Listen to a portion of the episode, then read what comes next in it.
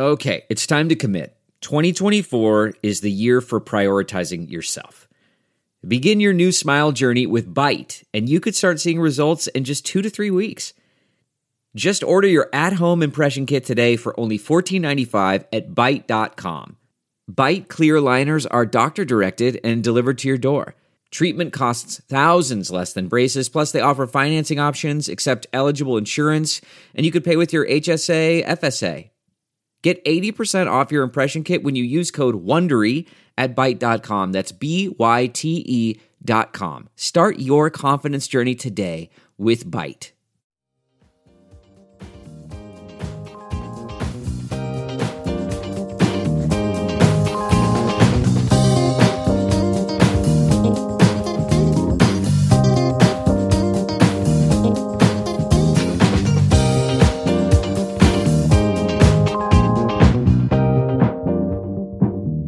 And now, the list of things that you can buy at the Chicago Reader store at chicagoreader.com. Things to wear like Chicago Reader hats, t shirts, bandanas, and face masks. Things for your daily life like the Chicago Reader camping mug, Chicago Reader tote bags, and a Chicago Reader reporter's notebook. Things for you to read like our reader recipes, the Chicago Reader 420 Companion, our Chicago Reader Best of book series from journalists Maya Dukmasova, Mike Sula, Ben Joravsky, and Leor Galil, the Chicago Reader coloring book, and the Chicago Reader Stay Home puzzle. Find the Chicago Reader store at chicagoreader.com and show your support for the nation's first free weekly newspaper newspaper since 1971.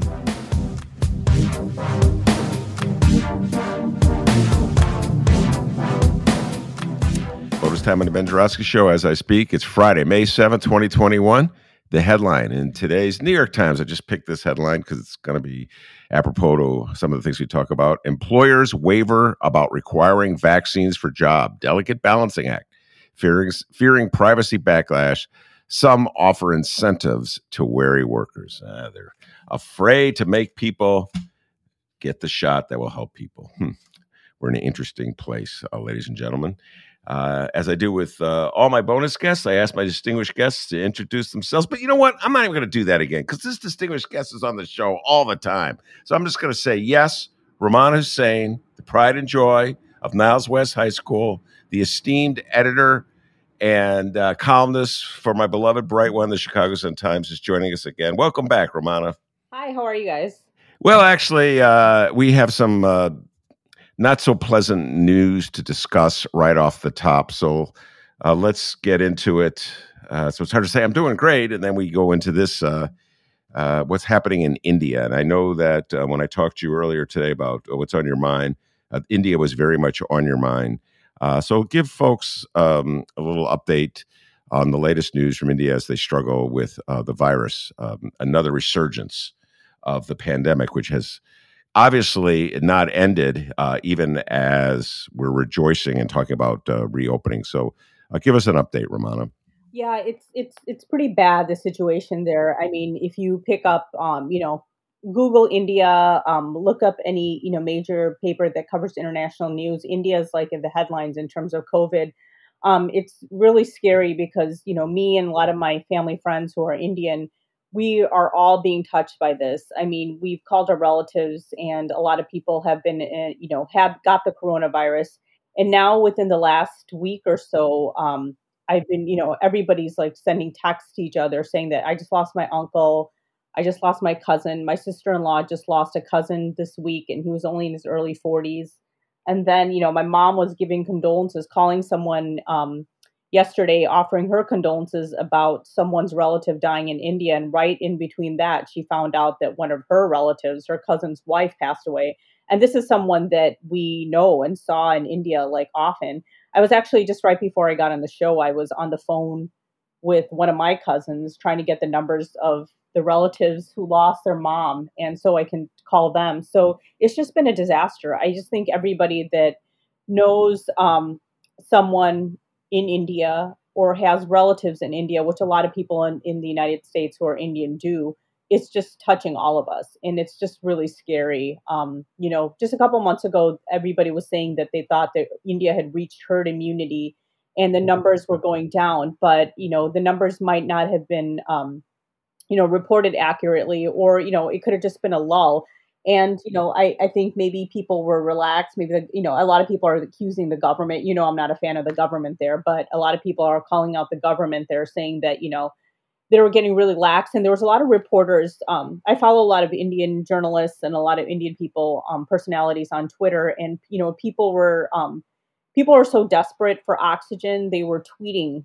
the request like, can anybody help me? I need oxygen for my, you know, mother or my father who's really sick and um, the government of India, if anybody was reporting about these things, they were having Facebook and Twitter take these requests down because they don't want their image to get ruined.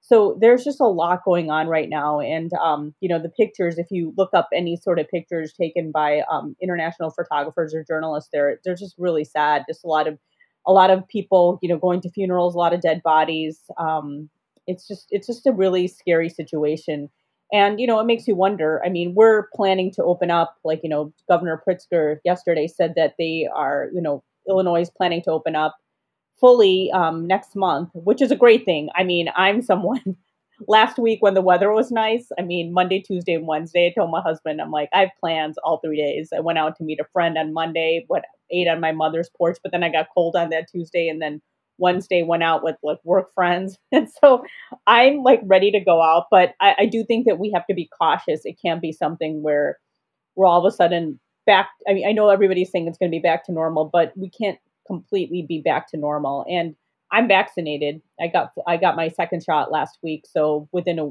with by next week I should be fully vaccinated. Um, and so I'm excited about that. But, you know, at the same time, I'm going to try to be courteous and wear my mask and try to do whatever I can. I don't, I don't know if I'm going to be like, I don't know if people are, people mostly in my circles. Um, I know my husband's a little more cautious than I am. I'm probably going to go out more.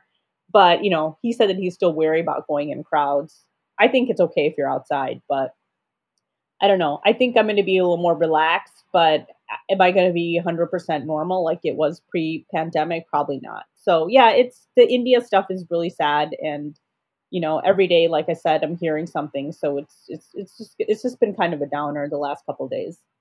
Rummana, when you study uh, and you read about what's going on in India, you talk to uh, family or friends uh, who are there. What sort of lessons are you learning that could apply to our country? The things that uh, the Indian government did did not do or did wrong, or uh, uh, that you sense we may in this country make uh, some of the same mistakes. Yeah, I think it's the I think it's the enforcement of you know lockdown is India is a very populated country. I think the population is over a billion, and there is a lot of poverty there. And um, you know, I remember when they initially had a lockdown, there were so many people, laborers from like poor villages. You know, how are they supposed to socially distance when they go on trains back to their towns? And it was it's some of it's kind of impossible. Like it's very hard to social distance with that population. But um, I think the government there are some people that are trying, but enforcements of masks, I don't know if it was like all over the place. My brother in law was in India last like maybe maybe two two or three months ago and he said that you know people um, when they see a police officer they put their mask on but then they take it off and people are having events again. You know he actually went back. His father had passed away and he went to go see his mom. Um, he didn't get to go to the funeral so he once he got vaccinated he was able to go. Um, he's a physician. That's why he was vaccinated early. Just fyi for anybody wondering if he's you know stole vaccines. But um, he went and then you know he you know he had a family wedding at the time. So there are weddings going on right now and you know indian people we're a very social group.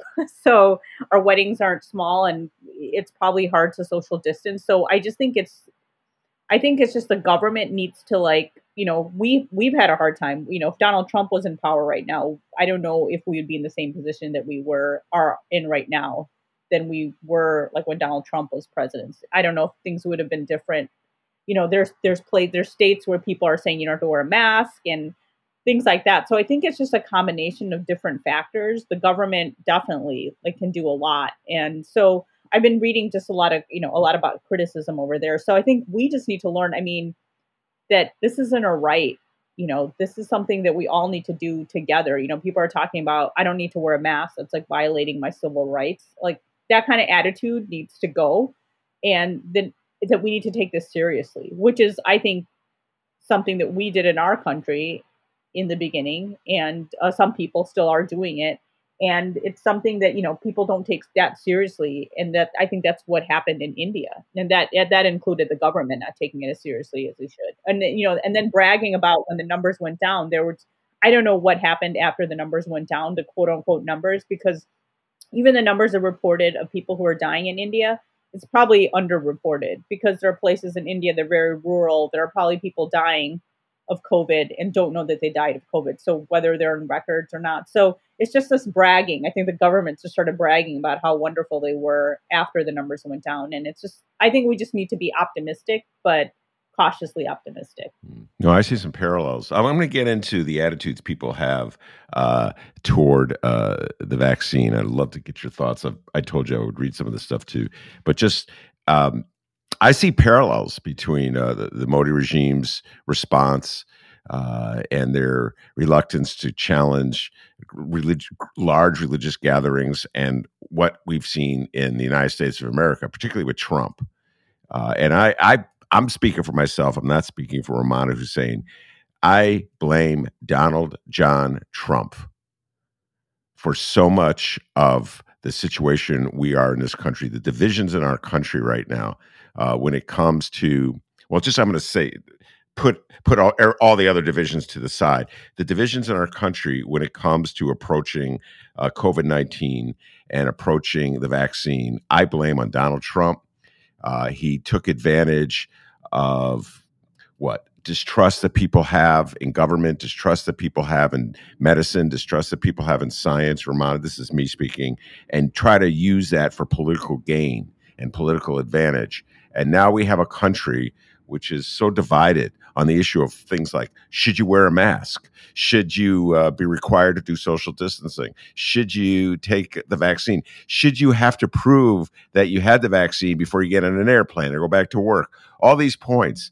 Uh, so I, uh, of uh, disagreement in our country and tension in our country, and I, I do believe that it starts at the top, and that the message Donald Trump uh, promoted throughout mu- much of uh, the early stages of the pandemic was at best mixed, and at worst, um, it undercut the efforts to uh, protect us. So, do you see? Do you agree with me? Do you see some parallels between the two reactions? Oh yeah, for sure. I mean, they're buddies, right?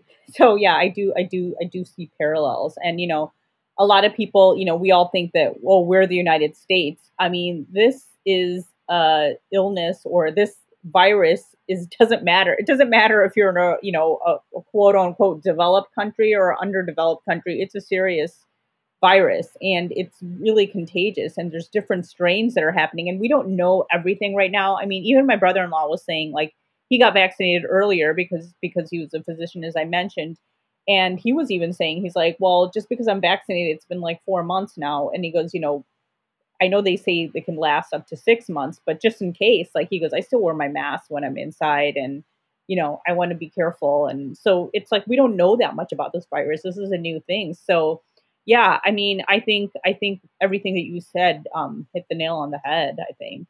So well, I'm gonna share this.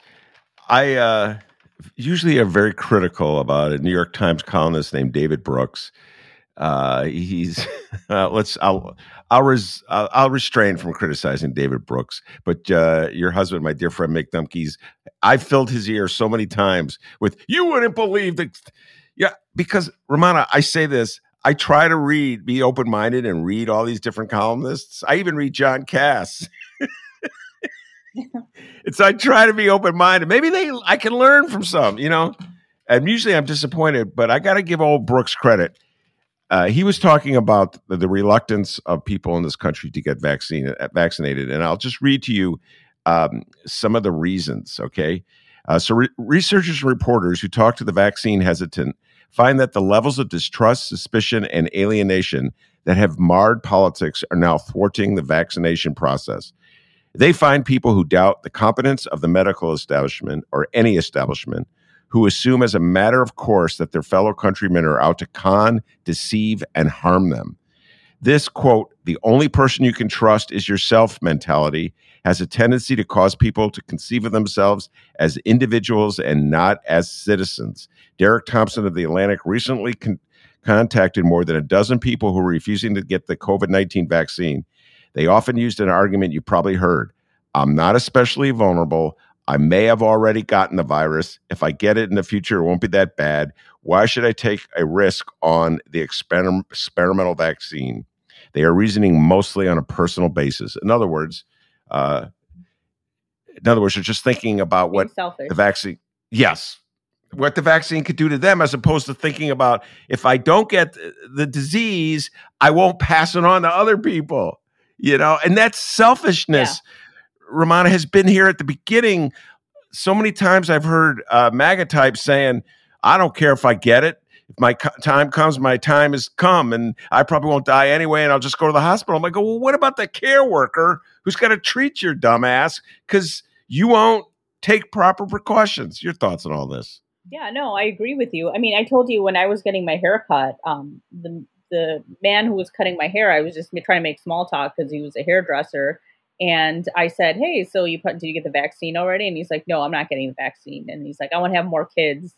And he said something like, "He said like, well, I don't know what the effect is going to be." You know, he's basically telling me he didn't know what the effect was going to be on fertility. But I said, "But," and I I was trying to be nice. This guy has a scissors to my head, so I I said basically. I basically said, uh, well, you know, the thing is, you can give it to someone else or someone who's elderly, and you know they're more vulnerable than you are and then he's like, uh, "That's fine. I'm not going to give it to anyone." And he goes, "What is it going to do? You're not you're not going to protect anybody." And then I was just like, I my I told my mom about it. My mom's like, "You need someone else to cut your hair." So that's why I said your wife will cut my hair maybe next. Yeah, time. no, you should go. You should definitely uh, get that so, guy.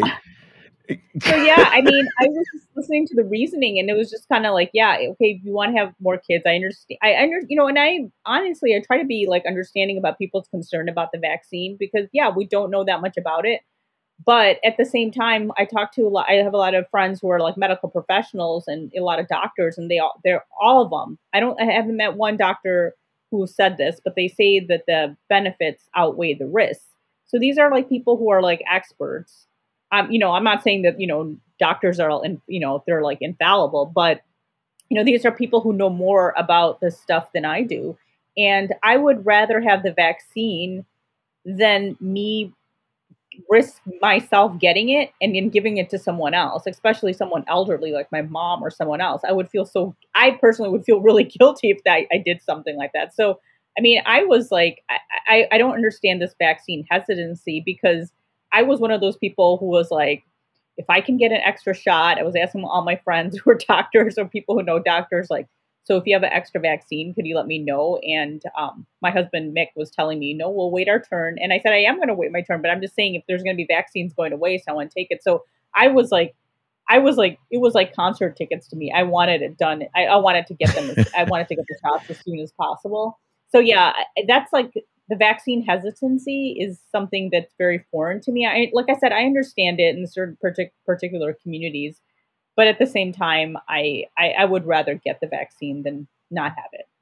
Actually, I don't understand it anywhere. I, am not giving anybody a cop out. I've heard every lame reason. This just breaking apart and analyzing. Not that I want to give two credence to your ex hairdresser's comments, but uh, I just want to point out the utter inconsistency of it it, he's worried about fertility from the vaccine eh, or uh, infertility from the vaccine, but he's not worried about infertility from getting COVID, which makes yeah. no sense. If if you're worried, if you think this vaccine is going to make you infertile, why aren't you also worried that COVID? I mean, I've not seen any stories that says the vaccine causes fertility problems in anyone, but maybe he, he, you know, he saw something on a MAGA website or something, and you know, he believes whatever he sees. But you follow what I'm saying? It's just there's no logic or inconsistency uh, to the anti-vaxxers other than uh, distrust. And you know what? I'm gonna uh, link it to Chicago, uh, and it's just just popped in my mind. I'm moving st- topics ahead of each other, but I just did this story which I sent to you about corruption in Chicago, and it's in the wake of the indictments last week of two aldermen or form, one former alderman uh, your good friend Rick Munoz, just kidding. She's not a good friend of Rummana, and uh, Patrick Daley Thompson of the 11th Ward. And the thing I I, I thought about it, uh, Rummana, is that in Chicago, there's such an attitude of like, I'm really smart. I'm one step ahead of everybody else. Like people have this view that like it's a great con game out there, and if they could just stay one step ahead of everybody else, they'll make money. They'll they'll beat the other guy, and that's a Chicago mentality. It gets a lot of these aldermen in trouble. They think they're uh, invulnerable and they're just so clever. They're going to get away with it. And it reminds me the people concoct like you're a hairdresser concocted some exp- excuse not to. Well, I heard it causes infertility. I don't want that. So sorry. You know, it's like, what's the difference between that guy and I don't know, Rick Munoz taking money out of the uh, coffers of the independent? I'll just, I need a little money. I'll just take it from the independent, you know, caucus coffers. You see what I'm saying? Everybody thinks they're so smart. I con the other guy? I'll fox him. Go ahead. no, I agree. I agree. It's, it's, I, I, I don't understand it. Like I said, I, I, I do under I try to be sensitive to some people's issues about not getting the vaccine, but don't get it. But yeah. I don't know. I, but then I don't know how you can. Well, speaking about the politicians, I don't know how you think you're really one step ahead of the game when you're using money that's supposed to be allocated for something else and you're taking it to go to lovers lane like you think that nobody's going to pay attention to that i don't know i i would I'm not saying I'm the sharpest tool in the shed all the time, but I even know I even know that if I did that, I would probably get busted. That's just my two cents. No, I, I it's very low. Okay, now let's go and uh, flesh out uh, what Rummana's alluding to. So, uh, yes, uh, Alderman Rick Munoz, the former alderman of the 22nd Ward, uh, was fought, fell on hard times, uh, apparently, allegedly, according uh, to the feds and uh, he used his position as chair of the Progressive Caucus of the Chicago City Council to dip into their uh, their bank account and take money that was put there uh, as contributions from all the different aldermen who were in the Progressive Caucus to fund Progressive Caucus uh, things, and uh, he was just using for personal expenses, including Lover Lane. And I have a confession to make, Rummana, and I'm kind of embarrassed to make this confession, and you're already laughing at me. But so I'm reading my beloved Bright One Home Delivered as always. And of course, they have that detail about Lover's Lane because the Bright One couldn't resist that one. I didn't know what Lover's Lane was. So I had to Google it. Lover's Lane. And then, you know, you Google Lover's Lane, you get all these like ge- generic lovers. Well, that's where lovers go to make out. And, uh, So yes. I was gonna say, I was gonna say, how do you not know what Lover's Lane was? I think they had ads for it in the Reader all the time in the old days. Yeah, well, you know, I didn't read all the ads in the Reader. I, I try to just read the news stories in the Reader, but yeah, you're kind of embarrassed. Oh, ben, you didn't read the Lover's Lane. No, and then I heard they had an extensive. Were, they were in your face. They were in your face. Yeah, they uh, they had an extensive array of lingerie, which I did not know. So maybe Rick's in the lingerie. I don't know, but um, yeah, so uh, Rick Munoz. And then, so in my column, before we uh, move on to the other subjects, more serious subjects, I uh, quote Rummana uh, tweaking a certain husband of hers and me uh, for palling around um, with uh, various politicians who have since been uh, indicted. And I had to point out that Mick and I did a show for uh, five years at the Hideout first Tuesday. I still do it with Maya, but Mick's moved on. Anyway, three of our guests, Rummana, three of our guests have been indicted. It's kind of embarrassing. Yeah. Uh, I, I, I, like I mentioned to Mick, how come all your boys end up in trouble? And I, I, I, think they were they weren't even just like one weren't they like guests like twice? I, I could have sworn Joe Moreno was on there. Uh, Joe Moreno, yes. By the way, I resisted, just so the record. Mick made me have these guests. It was always his idea. Just kidding. I'm just throwing Mick. He's not here to defend himself. Let's just throw him under the bus. No, Proco Joe is uh, Moreno, the first ward, who uh, is facing charges having to do with drunk driving. Uh, he uh, was a guest twice. Rick Munoz was a guest twice. Danny Solis was a guest once. Uh, Danny Solis was the one who wore the wire, and Ed Burke. And Danny Solis was on the show with Rick Munoz, a twofer. They were on the stage together. And uh, afterwards, we made sure like double trouble. Yeah, double trouble. They didn't. They didn't take our wallets, though. Sorry, bad joke. Uh, all right, let's uh, move on from the embarrassing um, escapades of Mick Dumke and Ben Joravsky to talk about Kim Foxx And uh, Rummana, for many years, covered the criminal courts building uh, at 26 and um, in California, so she knows a thing or two about criminal justice in Cook County. Rummana, we talked for many, many shows about Smollett Gate, Jussie Smollett and Kim yeah. Foxx. And in, as I was saying to you earlier, it was a serious matter. But by the end, you and I were just so, it was so much, we were, had a laugh at it because it got so bizarre, all the attention fixated on it. I thought we were done with incompetence. The case, by the way, still hasn't gone to trial. It was up earlier this week, the case, but Smollett Gate? I'm just saying, yeah, it's wow. still not done. No, it's not done. You're right. Uh, but this this current uh, matter of incompetence and a good story in the Bright one yesterday or two days ago by Matthew Hendrickson. I urge everybody to check it out. Uh, about Kim Foxx and how she's handled uh, Adam Toledo's shooting.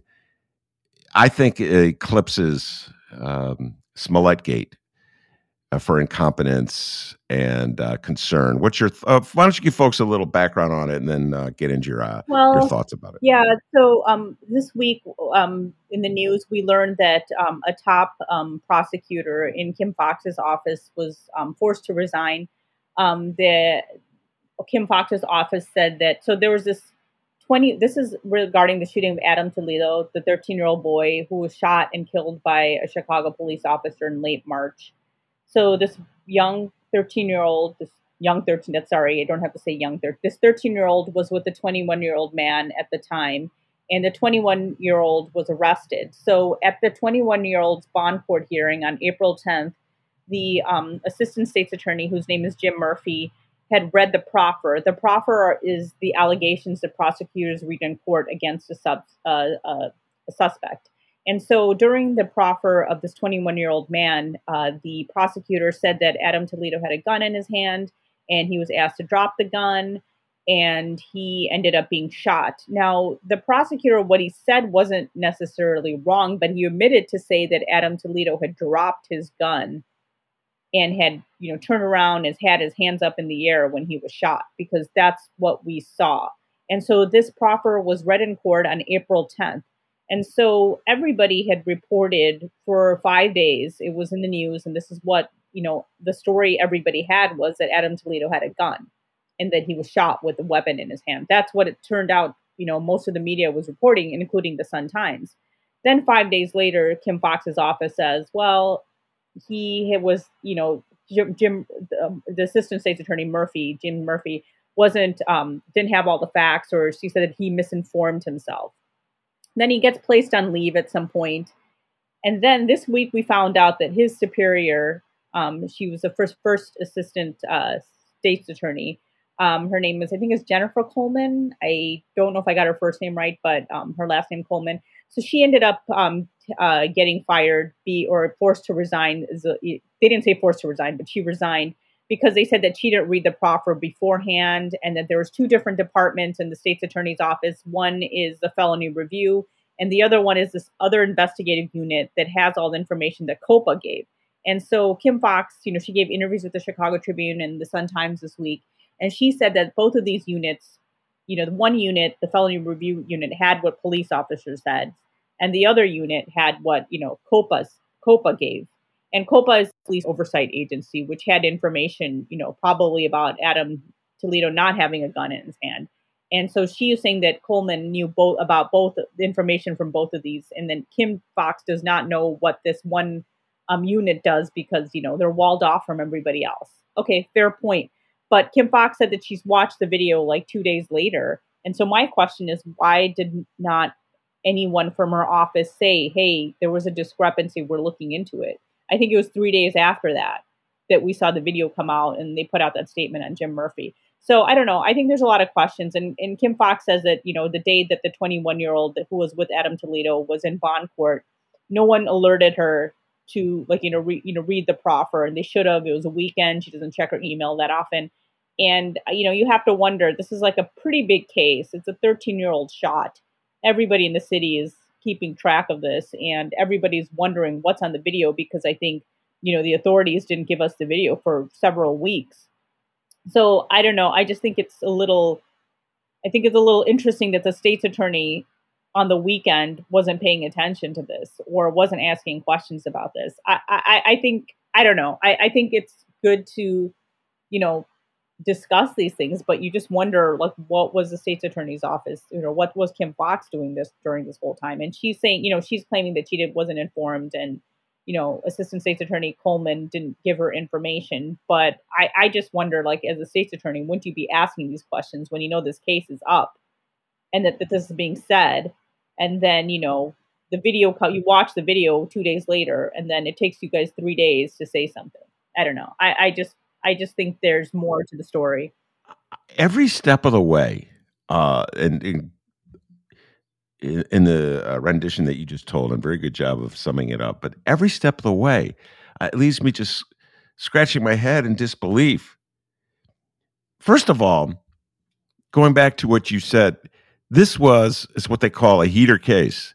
This was the a very well publicized shooting uh, that there were demonstrations regarding. It's a very sensitive case where like in the post George Floyd uh, era and law enforcement's relationship with uh, black and uh, brown communities. So we're supposedly on heightened awareness anytime there's a, a, police shooting. And particularly in Chicago, it's sensitive, as you know, Rummana, because of Laquan McDonald. They sat on the, uh, Kim Foxx is only the state's attorney because her predecessor, Anita Alvarez, did such a wretched job, as did Rahm Emanuel, the mayor, of handling that video and handling the investigation. And so it's just so unbelievable to me that the state's attorney would not demand herself to see the video.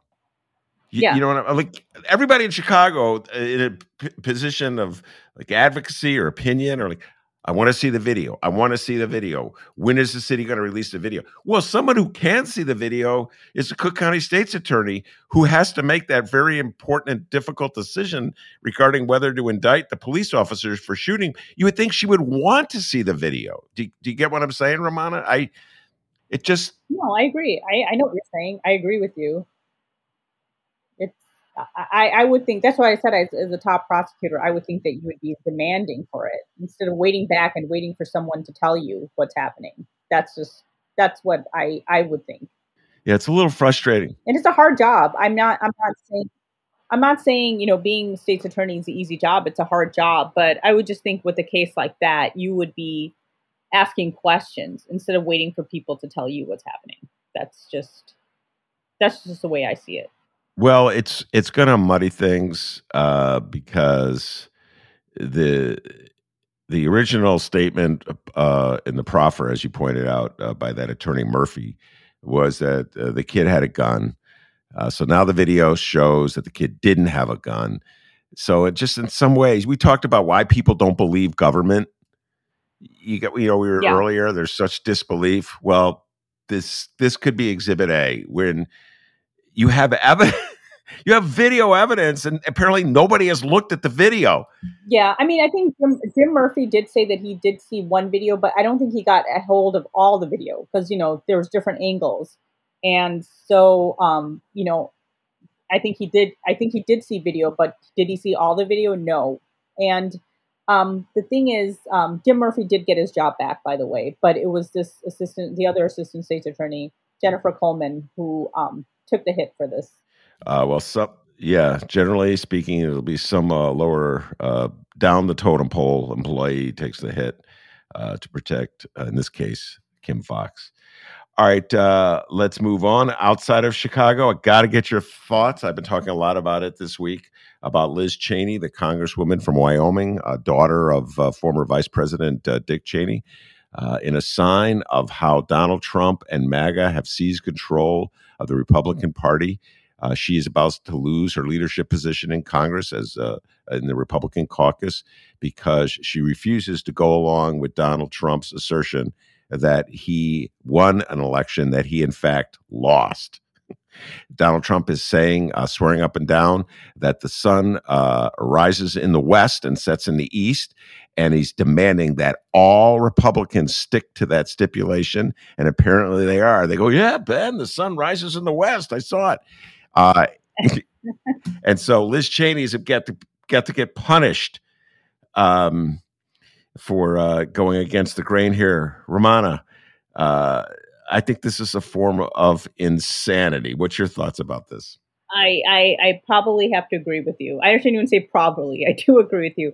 I mean, she, uh, from what I've read, Liz Cheney tweeted something about the election not being stolen, and then maybe a day later, the House Minority Leader Kevin McCarthy is like, you know, you know, throwing out stuff about her not being fit for a leadership position, you know, and then then Liz Cheney has that column in the Washington Post where she calls out Donald Trump, and you know now they want to put this like this this woman, the uh, Elise Stefanik, is that her name? How you pronounce it? Who's you know uh, she's a she's a congresswoman from New York. They want to take make her take over um, Liz Cheney's like you know position. Like I think she's the number Liz Cheney's the number three Democrat. I mean the Republican and so, um, yeah, I, I just think, and then this woman is basically, I think she started off as a moderate, and then she became like a Trumpster.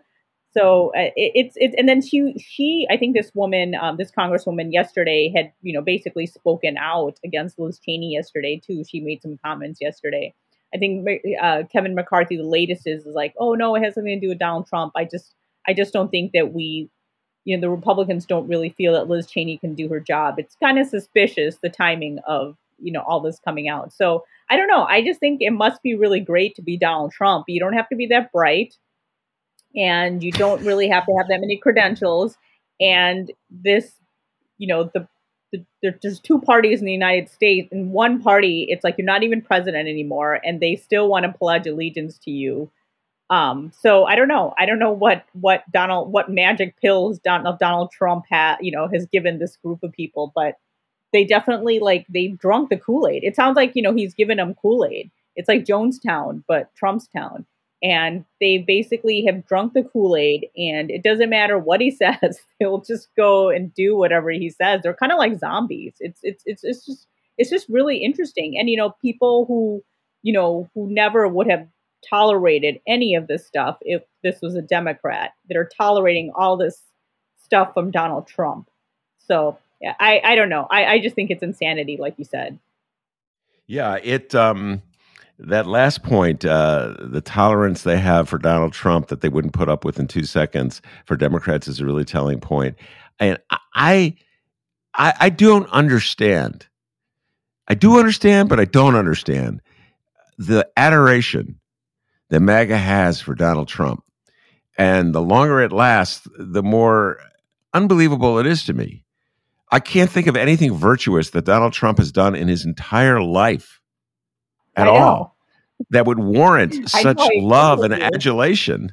you know, That's what I said. he doesn't really have he doesn't have to do anything and everybody loves him. And it's just it's it's kind of like a guru when you watch like these documentaries on like these indian gurus. They just like i don't know there was i don't know if you saw that one documentary that came out on netflix. I forgot it was like old countries or something. I don't know but it was about this guru who came and it was in Oregon. And it's just like what you know, he whatever he did, they would do whatever he did. And then he took a vow of silence for two years. I'm like, the guy's not saying anything, but they still want to follow him. You know, it's just like it's so easy to dupe some people. So that's what I feel that the Republican Party has become like.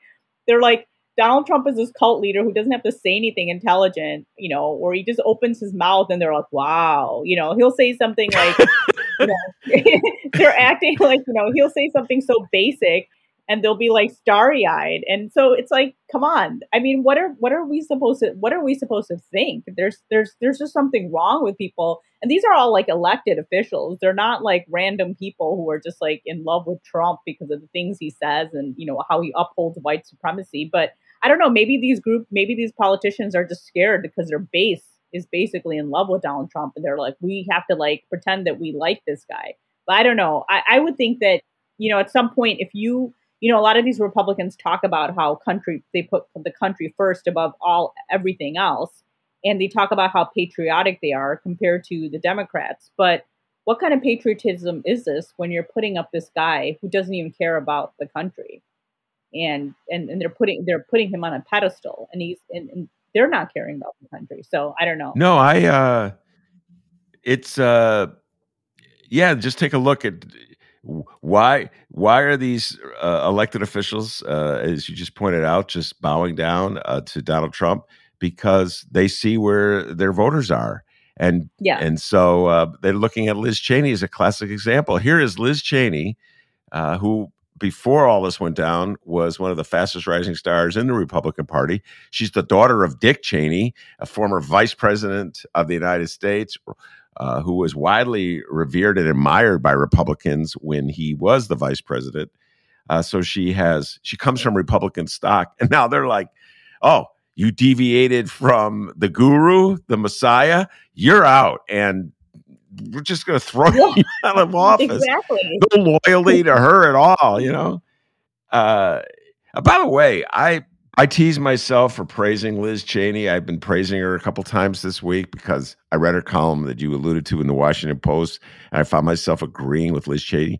I never thought those words would escape my mouth. You know, that Cheney makes a good point. It's kind of strange bedfellows uh, that this uh, uh, Trump administration or this uh, Trump mania has emerged. Uh, do you do you share my sense of uh, the Cheneys? Yes, I do. I, I, mean, I don't know if I'm I'm a fan of Liz Cheney, but I think a lot of people who probably don't agree with their politics are like, she's making sense in this situation. You know, I mean, you know, people probably agree with like 60, 70% of what she's written in her column. And they probably agreed, you know, we all agree with that tweet that the election wasn't stolen. So, yeah, things have been stranger. Everybody puts George Bush on a pedestal now, too. So, it, it I, I, I mean, I'm not saying I do. Yeah. I'm not saying you do, but. And I don't put old man Cheney on a pedestal either, by the way. Let's let's, let's get that I clear. I know you don't.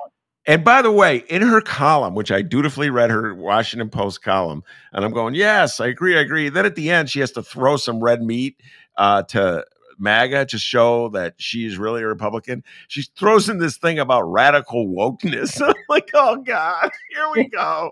You know, what would the Republicans do, Rummana, without woke? Just the concept of woke, which yeah, I know it's just really funny. It's funny listening to Re- Republicans say the word woke. So yeah. that makes me laugh just when they're talking about woke and cancel culture. Yeah, woke and cancel culture, and uh, you have to prove like a lot, like Bill Maher's of the world. They got to prove how open-minded they are by blasting woke. It just, I don't know. It's an easy, cheap shot. All right, let's close with uh, recommendations. Uh, you saw the um, the Academy Award-winning short film uh, two distinct uh-huh. uh, strangers, and you also saw the Academy Award winning uh, documentary, the Octopus movie. I forget. Um, I forget. My friend, the Octopus. Yeah, my Your octopus teacher. Go ahead. Your thoughts on both. Okay, so I saw. Is it two distinct strangers?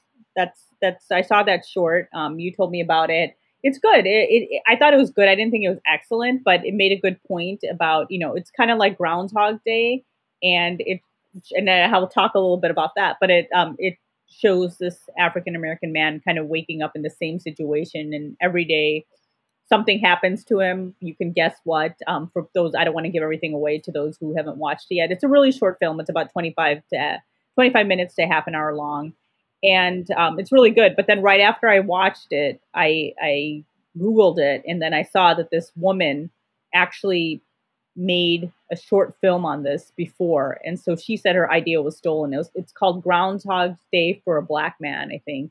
And so there was controversy surrounding that because she said that when that short film came out, the filmmakers who made the this film had reached out to her and they said they were going to give her credit, and then they ended up, you know, ha- making this short film that gets an Oscar, and she did not get any credit. So she had a TikTok a few days ago, I think it was on TikTok, where she talked about how this was stolen from her. So it, it, it has a little controversy in it, but it's it's it's it's it's interesting. Like I said, it was good. I don't know if it was like super excellent, but it was definitely good.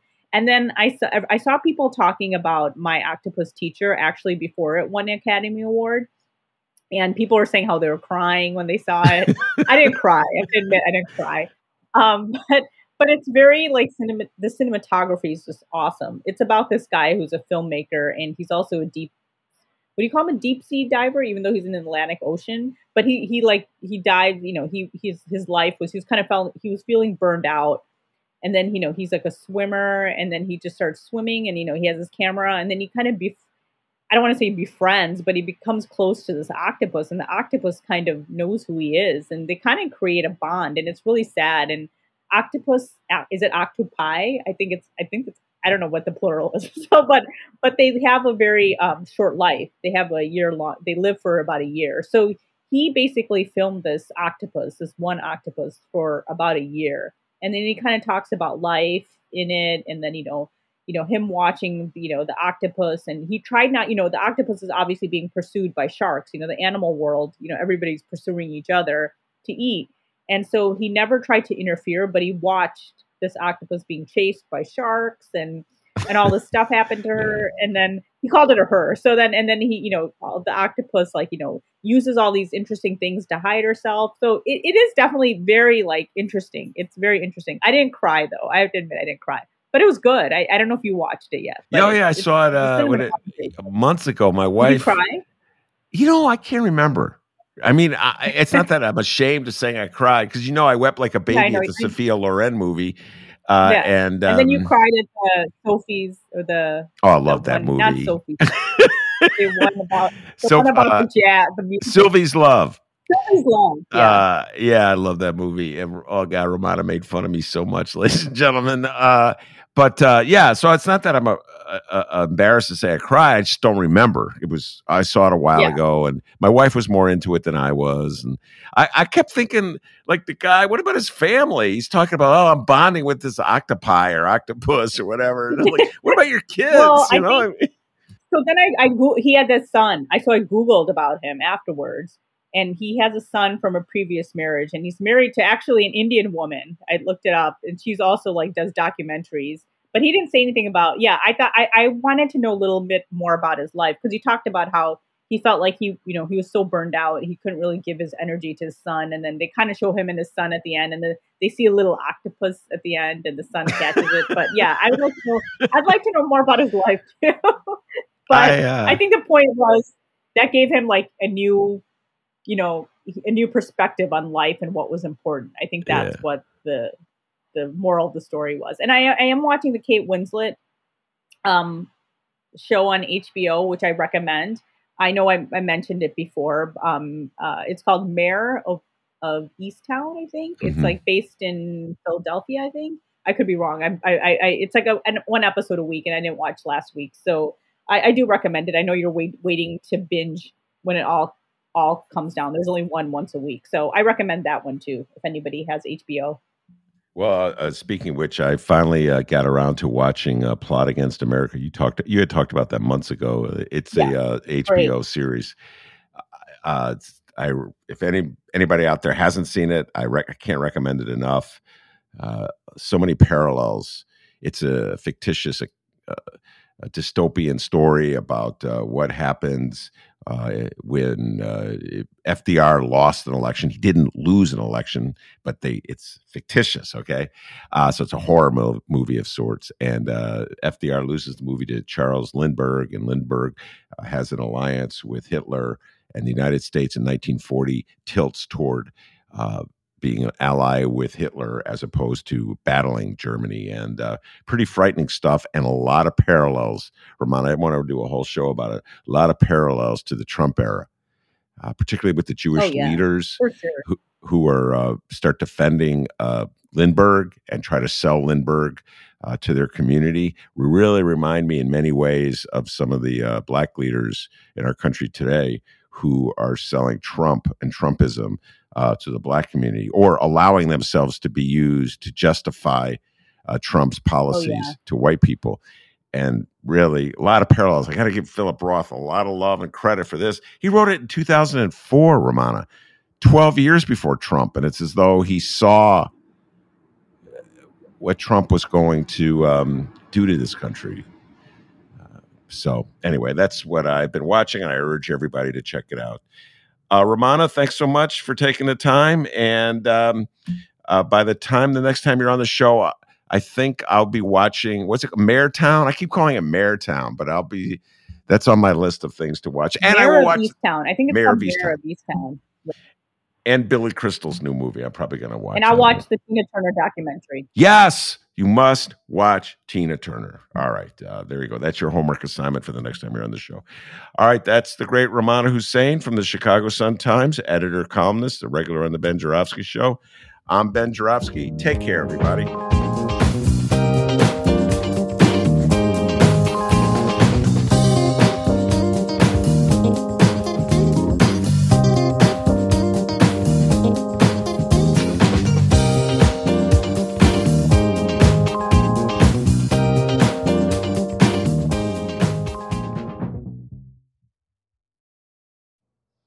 How to book flights and hotels. All you're missing is a tool to plan the travel experiences you'll have once you arrive. That's why you need Viator. Book guided tours, activities, excursions, and more in one place to make your trip truly unforgettable. Viator has over 300,000 travel experiences to choose from. Everything from simple tours to extreme adventures and all the niche, interesting stuff in between. So you can plan something that everyone you're traveling with will enjoy. Real traveler reviews give the inside scoop from people who've already been on the experiences you're considering. So you can plan with confidence. Free cancellation helps you plan for the unexpected. And 24 7 customer support means you can travel worry free. Download the Viator app now and use code Viator10 for 10% off your first booking in the app. Find travel experiences for you. Do more with Viator.